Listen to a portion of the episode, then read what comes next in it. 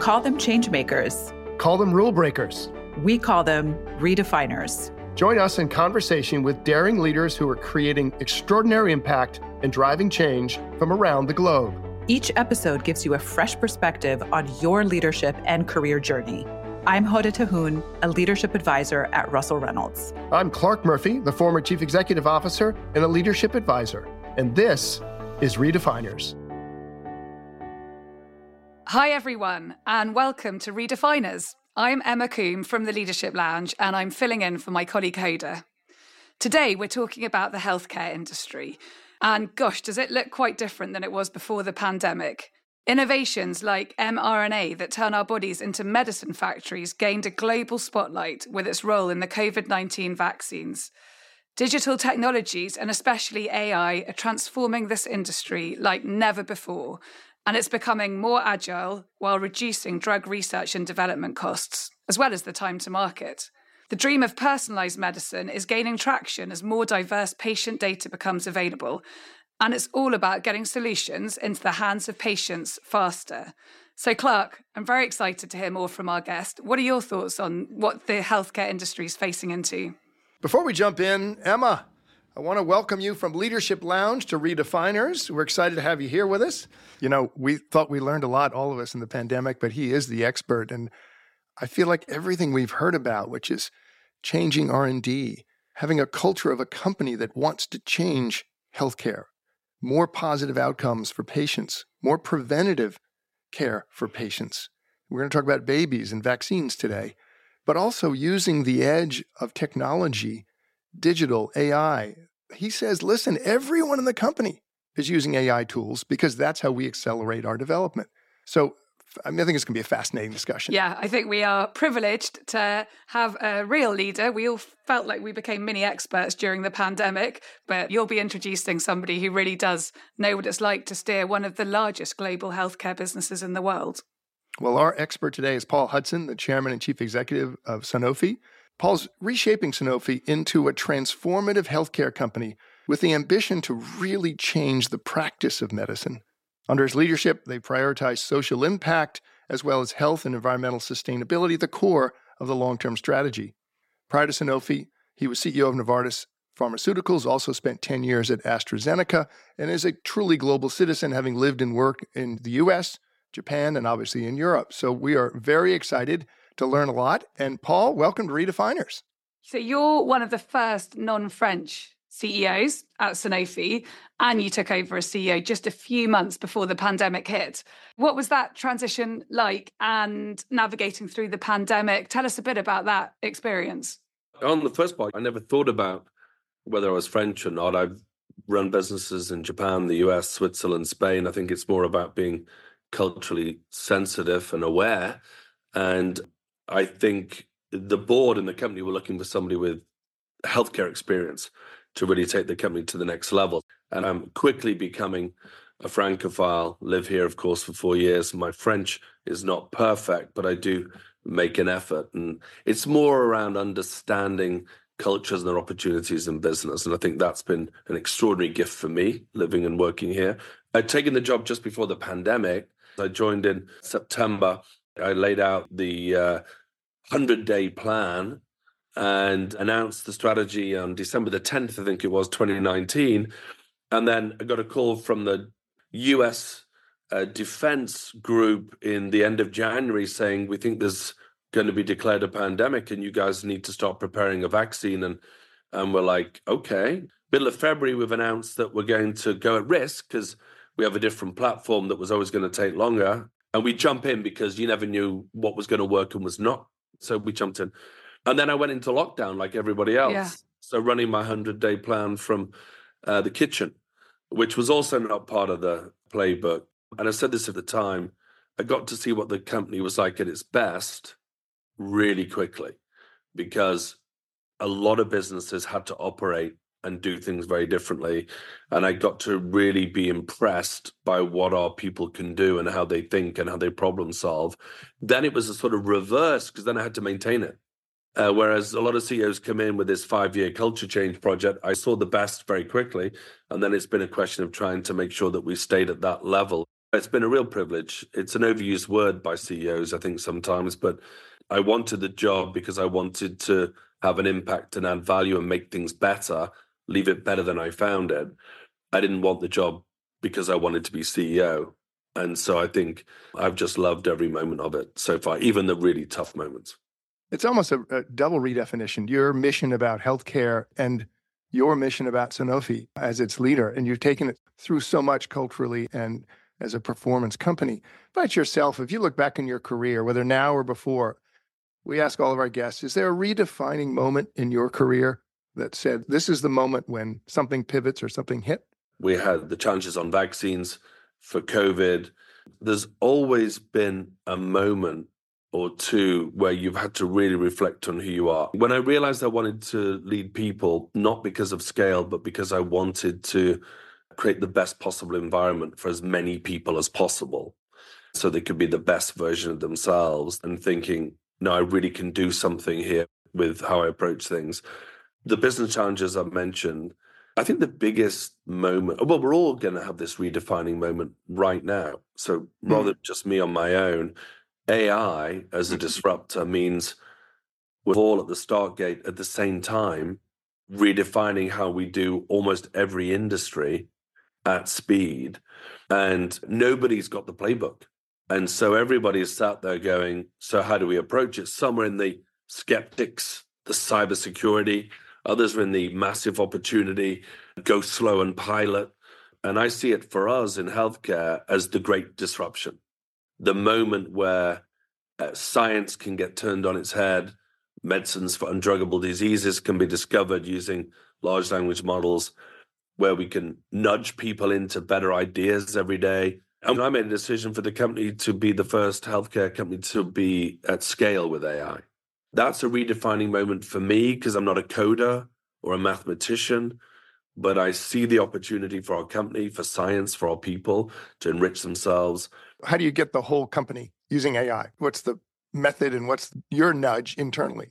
Well, the first thing you can't do is just do a series of pilots over a 10-year period, because you want to look like you're doing something and you want to be able to tell your board you're doing something, but really you're just procrastinating. What you have to do is think quickly about the use cases. For example, the first use case was about forecasting. Can a human being forecast next year's company performance better than a large language model? And we discovered, no, they can't. You know the old adage, the sort of rock, paper, scissors, that AI beats human, but human and AI beats AI. And so finding this perfect blend of enabling, amplifying our people to process so much more in terms of variables and get a much more accurate outcome. We started there. And as soon as you do that, as soon as you show the opportunity to people that actually I can just help you be even more effective, then you can go at scale. If you're doing a project wrapped in a Faraday cage in the basement on a very highly intellectual piece of AI work in structural biology, that's a small number of people, and that has to happen too. But the reality is we use more AI in our personal lives than we do in our work lives, booking a flight or getting an Uber. It's not possible without the sophistication of artificial intelligence. So pulling that through and showing people that it's just more fun, easier, great UX, great UI, so that people can really just intuitively pick it up, and then off you go. And then the scale piece is the competitive advantage. That's where we will hopefully be a little bit ahead of our peers by doing that correctly. And Paul, is there a role of ethics in this whole question of AI? There's this containment theory, there's this piece that it could all get out of control quite quickly. And I guess with healthcare and living beings, it's quite sensitive. But what's your view on ethics and how that works with AI in your organization? We have a responsible AI code. So we know when and where to use data. We know that we don't share confidential data. We know that we don't ever know patient data. I think on one hand, you have people who think AI is like the Terminator movies, and Arnold Schwarzenegger is coming back from the future. Yeah. To change what happens next, and the Skynet phenomenon, as I call it. But on the other side, it's just common sense, right? You need to protect confidentiality at every level of the company, of the people we deal with. we train algorithms on data outside the company, but that we never take the data, we never see the data. We're just training an algorithm to be more effective, and then the algorithm returns to the company more effective at predicting with zero information in it. That's called federated learning. And I think that's an intellectual sort of ethical leap for people to understand that the more data, the more accurate, but you can't have all the data, nor should you. Innovation has become the hallmark of Sanofi in the last few years. Gene editing, another area that's gained momentum. And you've gone from science fiction to science fact in a really short period of time. With things like CRISPR and life-changing solutions for conditions like sickle cell anemia and muscular dystrophy, the high costs sometimes puts them out of reach for so many people. How do you find the right balance of what can be done, but what can also be done affordably? It's a really great comment. So the science is really pushing itself like never before. And sometimes when you're doing incredible things, gene editing, for example, that really are for a very small handful of patients, ultimately, there is a cost associated with that because you're trying to do the right thing for society. And you're trying not to make a loss, of course, on doing the right things for society. On one hand, we supplied the 40 most essential medicines on the planet to the 30 poorest countries in the world for no profit. That's table stakes for us.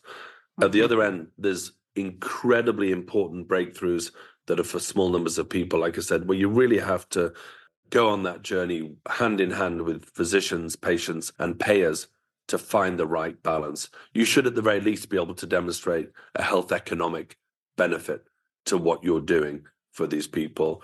And we have a great gene therapy effort, for example, and we're as passionate about the breakthrough science as we are about reducing the cost to manufacture, because we believe if we can reduce the cost to manufacture from literally hundreds of thousands per patient to tens of thousands, then we can bring the prices down. And then at the same time, perhaps we can consider illnesses that are untreated, but they're in larger groups, not just 10, 20, 100 people, but perhaps several thousand people who are suffering. Maybe we can help if we can just bring these medicines forwards at a much lower cost. Recently, we launched an immunization for RSV.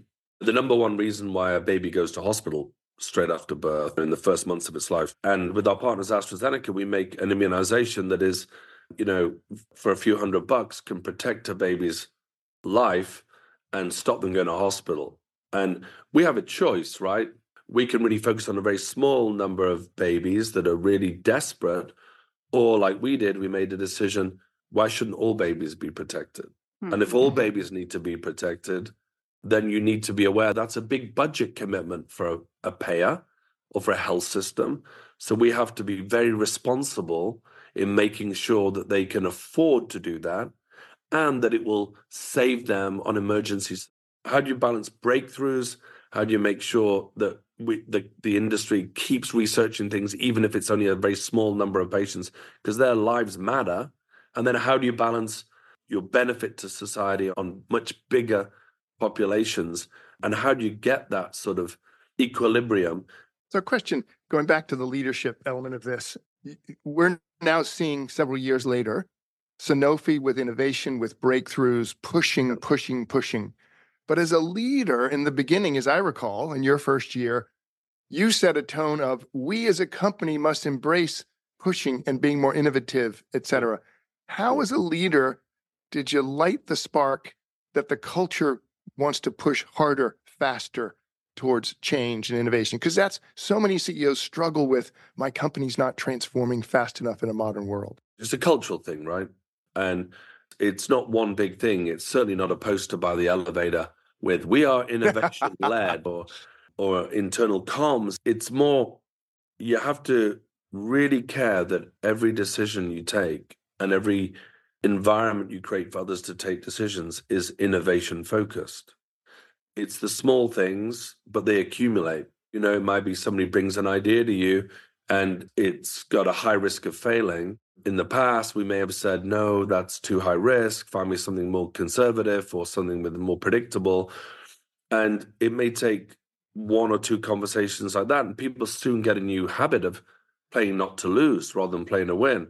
Whereas whether in public, whether one-to-one, small groups, I tried to set a drumbeat of how big could this be? How ambitious should we be? How many patients could be helped?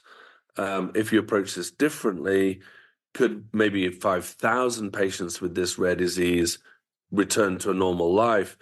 And sometimes people need permission or think they do. Sometimes people are just scared of failing, particularly people who have been in the industry a long time.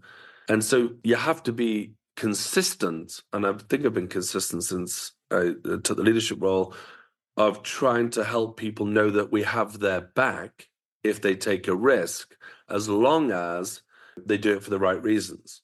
You take the shot and you miss, it's okay. What do we learn? Mm-hmm. But if you're going for it because you're worried about failing, everybody loses. And we have had failures, don't get me wrong. Particularly early on, we had 2 or 3 medicines that didn't make it, and we took some criticism for that. But now, that's why we're larger companies with wider portfolios. Now we can still take risks, but we do get now a nice cadence of successes. And that helps fuel people, by the way, to continue with that mindset of it's okay to go for it, because just maybe we can do something important here. That's the most fun of the job, right? I think people outside the industry forget that after 10 years of developing a drug where I'm effectively handed an envelope and I open it and it will say it worked or it failed. It comes down to that moment. It could be a message, a text, could be an email, could be somebody stepping in my office. Do you have a moment? We have the results. And when they open their mouth, I don't know if they're going to say it worked or it failed. Yeah. Right. And that's the shot this industry takes every day. And we have to be comfortable with that. And Paul, just building on some of these themes and to go back to your point around RSV, having been in an ambulance more than twice with my own children suffering, that would be hugely reassuring for so many parents. And I can, of course, see the cost benefit as well. Thanks for sharing that, because we launched in France, Spain and the US. We protected nearly 2 million babies in 23. And it's so incredible when you see the data. Some areas where they vaccinated 90% of the babies born, there was 0 admissions in hospitals. 0. Wow. 0, right? And we only vaccinate up between 0 and 1 year, really. But for the 1 year plus, the toddler, it's a terrible RSV season in the same area. The toddlers are all in the hospitals, but the babies aren't. And we'll get to them, right? Work is being done. But it shows us it's a difficult season, really difficult. And you've been in that moment. That's how distressing it is.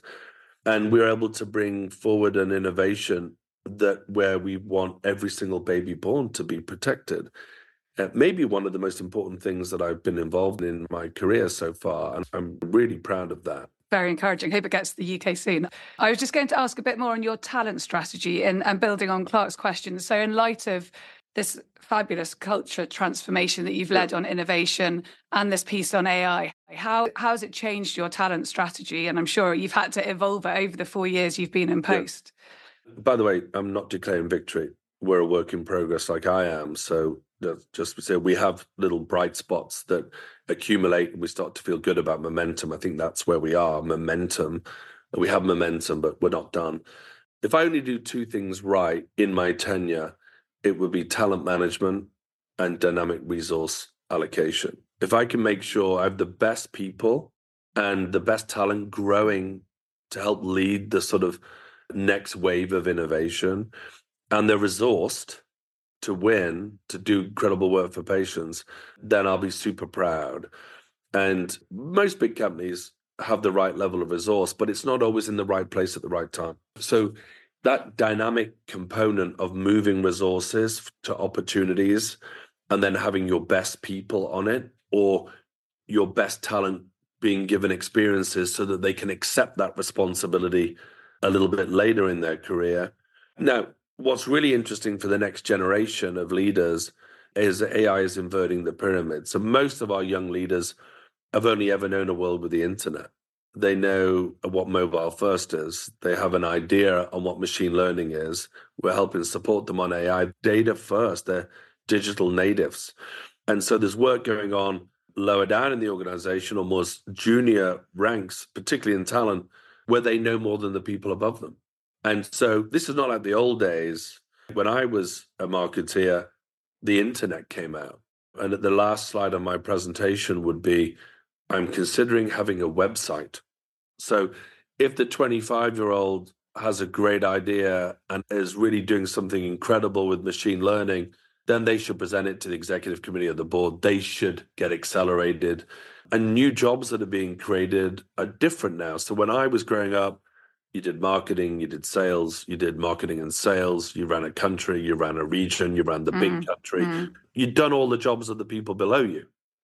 Now there's a path for the next gen of talent to go all the way to the top of the pyramid in a more non-traditional way, because the new skills and tools are much more fascinating. If you'd have asked me 5 years ago, Paul, how do you get to the top? I said, well, I ran a country and I did this. Oh, yeah, I must run a country. And they, oh, yes. Now I would say it's very hard to be a CEO, and I would argue perhaps not even wise to be a CEO unless you've done some of the traditional roles, but you've also had a massive data disruption experience on your resume. And there's a blend, right? Ultimately, the winning teams are people who've been around a bit and know that we tried something like this and it didn't work. And then the next gens who are saying, have you thought about it using big data? You might get a different insight. That's the magical blend that we're all trying to get to now. But it does mean the AI revolution, or the fourth industrial revolution, means that the up-and-comers have a chance to get accelerated and slingshotted if they want that.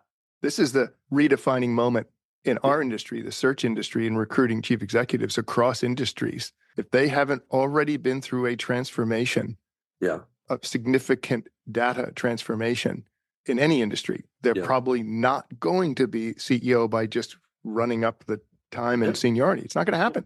That's how we need to rethink it too. I think you do. I'm trying to make sure that people that will compete for my role on Succession are better equipped than I was. And I knew a lot, but perhaps much of what I knew was the traditional building blocks. I just think that's changed. I think you're seeing it. And I think it takes a bit of courage for, if you're, 35 to 45, you've been told you're talented, you can go all the way, and your next job could be running North America, right? And you know it, you understand it, you know it looks great in your resume. And then somebody says to you, I'd like you to pilot the data disruption of manufacturing.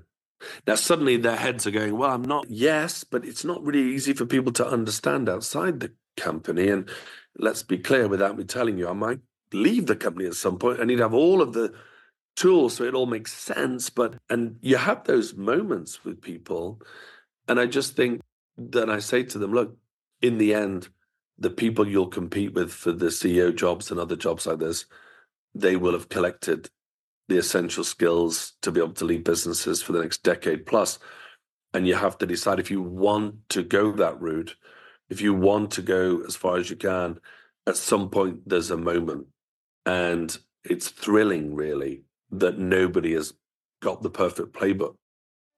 We'll be right back with Paul Hudson. But first, we'll hear from Danny Ryan, an executive director in our London office, who will discuss how organizations can not only weather today's volatile biopharma market, but thrive in it. The biopharma market has recently found itself in the eye of a major storm, as falling investments and valuations left many organizations struggling for survival. Yet, despite a challenging macroeconomic backdrop, there are some success stories. We spoke to 9 CEOs and executive committee members at high-performing biopharma organizations who have managed to buck the trend and are not just weathering the storm, but thriving. From these discussions, we identified 5 key areas for CEOs to focus on to successfully navigate growth. Number 1, hire the right leaders for your growth journey and enable them to drive change. Number 2, embed an entrepreneurial spirit, giving employees the freedom to test new ideas and take risks. Number 3, continuously nurture your culture and remember it's important to live it, not just speak about it. Number 4, connect everything you do back to the patient to drive a greater sense of purpose and impact among employees. And finally, expand and invest in your R&D pipeline, but not without a coherent strategy. To learn more about how these biopharma leaders have harnessed growth and how you can replicate success in your organization, click the link to the article in the show notes or visit russellreynolds.com. Now back to our conversation with Paul. Jumping a little bit, sustainability. Not only have you made goals about carbon neutrality and net zero emissions, but The question again goes back to leadership and embedding this in the business operations and the strategy of the company. So moving past the goals and progress, are you making it happen? Beyond AI, there's two big subjects on there. There's values and there's sustainability, and they're very close together. And what I love about this company is also what's frustrated me at times. This company's full of entrepreneurs. And I remember going to one of our brilliant sites, Aramon, towards the south of France. And as I pulled in, I was struck by this massive solar farm. And I said to them, oh, I didn't know we had a global solar initiative. I'd only been in the company 5 minutes. But we don't. We just thought it was the right thing to do.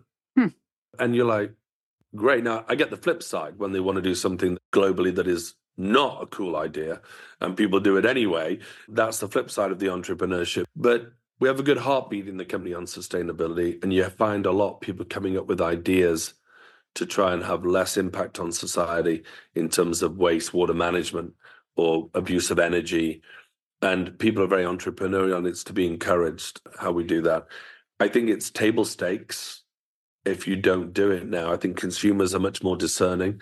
They're looking to see whether you care. And so we have the commitments, but, you know, we're back to this poster by the elevator, aren't we? Are you just putting it up there so that people feel proud when they have a minute waiting? Or are you living and breathing it? And that can be tough because it can often mean an increase in cost. Yeah. But if you're trying to do it for the right reasons, then it's really rewarding.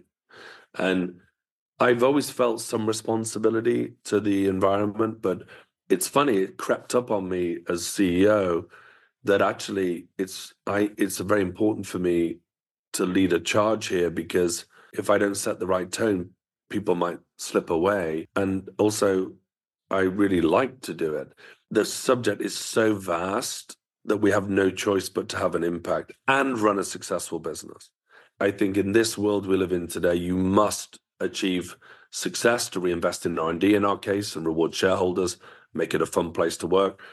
And you must remember your impact on society. It used to be people joined the company because of its values. Mm-hmm. Now people ask why the company's values are not the same as theirs. And that's a very defining or redefining moment. Mm. So whether it's the murder of George Floyd, whether it's Israel, Palestine, whether it's Russia, Ukraine, people expect the company to have a position. And often it's expected that the position is the same as the individual. That's what the individual would like, because they would like to see the company is aligned to them. You've talked very passionately about the social impact work that you do at Sanofi, your ability to bring affordable access to healthcare for the toughest diseases out there, the innovation that you have for vulnerable communities. We were quite struck, given that Paris will be hosting the Olympic Games this year, that your organisation is going to be sponsoring 14 athletes. So we'd love to just hear a bit more about that, what it means for you and being such an important employer. We know. So I was a little bit involved in London 2012, and I went on this journey. I think, like most of the country, we'll never win the bid. We won the bid. We're so proud. Oh my gosh, it's going to be so expensive. We'll never be ready on time. Oh, we're so embarrassed. It's not going to be ready. Oh, it was ready on time, and it's incredible. We've never been more proud. Followed by, it was too expensive. The traffic was terrible. Everybody goes on this journey, but there is a period of absolute celebration of high performance, both Olympic and Paralympic. And the second Paralympic is why we got involved. We got involved because we love excellence, because it's been 100 years since it's been in Paris. It's likely it's the only time while I'm here that Paris will host the Games. And it gave us an opportunity to have a really active dialogue around elite performance with people who have a challenge or a disability or whatever it may be, and have a conversation that is much more open and much more constructive rather than people shying away because we don't have the right words. So we sponsor Paralympians and Olympians, brilliant swimmers who've lost limbs, all limbs. We have over 2,000 volunteers from around the Sanofi world who will come and support the Games. We'll give them 2 weeks off to go and work in the media center or drive athletes, or because this is a once in a generation moment. If you wanted to volunteer for Sanofi, you had to have some evidence of volunteering in your own community, because who really care and go out of their way to help? We had 11,000 employees ask if they could be a volunteer. We had to choose 2,024 of them in the end. Brilliant. Half of them will be from France, of course, half from around the world. We sponsor these athletes and we're tracking. And as these athletes qualified for the Olympics, then we celebrated with them. I had the opportunity to go to the World Para Athletics Championships here in Paris, even to present medals. And it's really interesting for me because it's a learning journey for me. I had to be reminded before I presented medals that the athlete may not be able to receive the medal. You should ask them, can you put it around their neck? Right. Simple, right? Really simple. But part of our company's education is seeing all walks of life, whatever the challenges they faced or not, is to see people as the best version of themselves and see the value they bring to themselves, to society, to the company. And we were an amazing healthcare company. We're going to do incredible, miraculous things for patients. And it's not something optional to care about society. You can really do both. And I found the Olympics and Paralympics have created a dialogue that wouldn't have existed any other way about performance, elite performance, about ability, disability, and about excellence across all. And I'm really super proud of that. So, Paul, as our listeners know, we like to end each podcast with some rapid-fire questions. We ask you a series of questions and you respond instantly. Are you ready for the first question? Sure. Perfect timing. Since you're sponsoring the Paralympic athletes and Olympic athletes, if you could play any Olympic sport yourself, what would it be? Well, I'd love to have rowed, but I would have always given you the answer. But I love the breakdancing. We have this French national champion, Danny Dan. We hope he wins the gold medal, but I can't dance. What's the best leadership advice you've received? A few things. Maybe treat others like you want to be treated yourself. I'm very aware of that. Take your work seriously, but don't take yourself too seriously. Number three, sleep is important for our health. We all know that. As a busy CEO, how many hours of sleep do you typically get each night? I try and get between 6 and 7 hours sleep. Often it can be a little bit less. We all know how important sleep is. If I want to be in peak performance to try and deliver a great day, I need to get sleep. We have a lot on our minds, and sometimes you have to really have some practices to try and help you do that. I think it's underrated and completely important. Are you a morning person or night owl? Night owl. Night owl. I'd rather come in a little bit later, have a few coffees, and stay very late. Sounds very French to me. What's the one subject you'd like to learn more about? We started the conversation on AI, and I'm passionate about actually creating the environment for it. But could I code? Is it worth me trying? Do I have any value to add? I'd like to have a go. And so maybe I will. Maybe I'll have to wait until after I've done the job. But I'm a curious person, lifelong learner, would really love to know more of the nuts and bolts. I have to make do with just trying to create the right environment for now. And final question, what is one piece of advice you'd give to the next generation of leaders? I think for the next gens, I would say worry less about climbing the rungs of the ladder and focus more on collecting the incredible experiences that will make you a more inclusive, high-performing leader. We didn't really talk enough about D&I. We didn't have that moment. But as a values-based company, I think you really need to be diverse, inclusive. And I think people need to collect experiences. That's what I tell my children now. Fantastic. Paul, thank you again for being here. The depth and breadth of what we covered, kind of amazing. A lot to take away. And just in summary, you step into a company and a pandemic happens. And as you said, you saw the company that's best quite quickly. But then the goal now is not to take 3 years to get to best. It's maintaining best from where you started. And AI probably helps you do that. You mentioned that there is no playbook, so this is a disruptive moment to take advantage of. And you're probably the only healthcare company where the whole company is using AI and being pushed to use it. Not pilots here and there, but make it part of the culture of the company. I think you said it best when AI may beat humans, but humans and AI beat AI. So leveraging that combination of human judgment and technology gives you an enormous opportunity. But yet we have to look at the ethics of how it's used. And you talked about federated learning. where you're training the algorithms on huge data sets outside the company. When the algorithms return to the company, they're better and smarter than they were before, but all the data sets they looked at are left outside.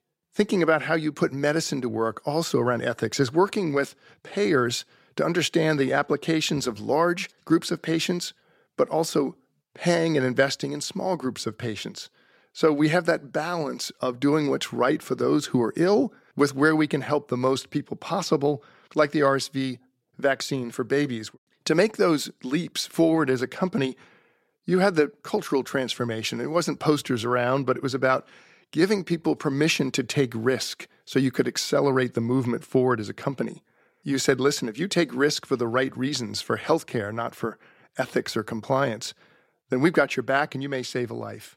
And so this concept of taking risk when you're putting so much into R&D for 10 years at a time can really take leaps as a company.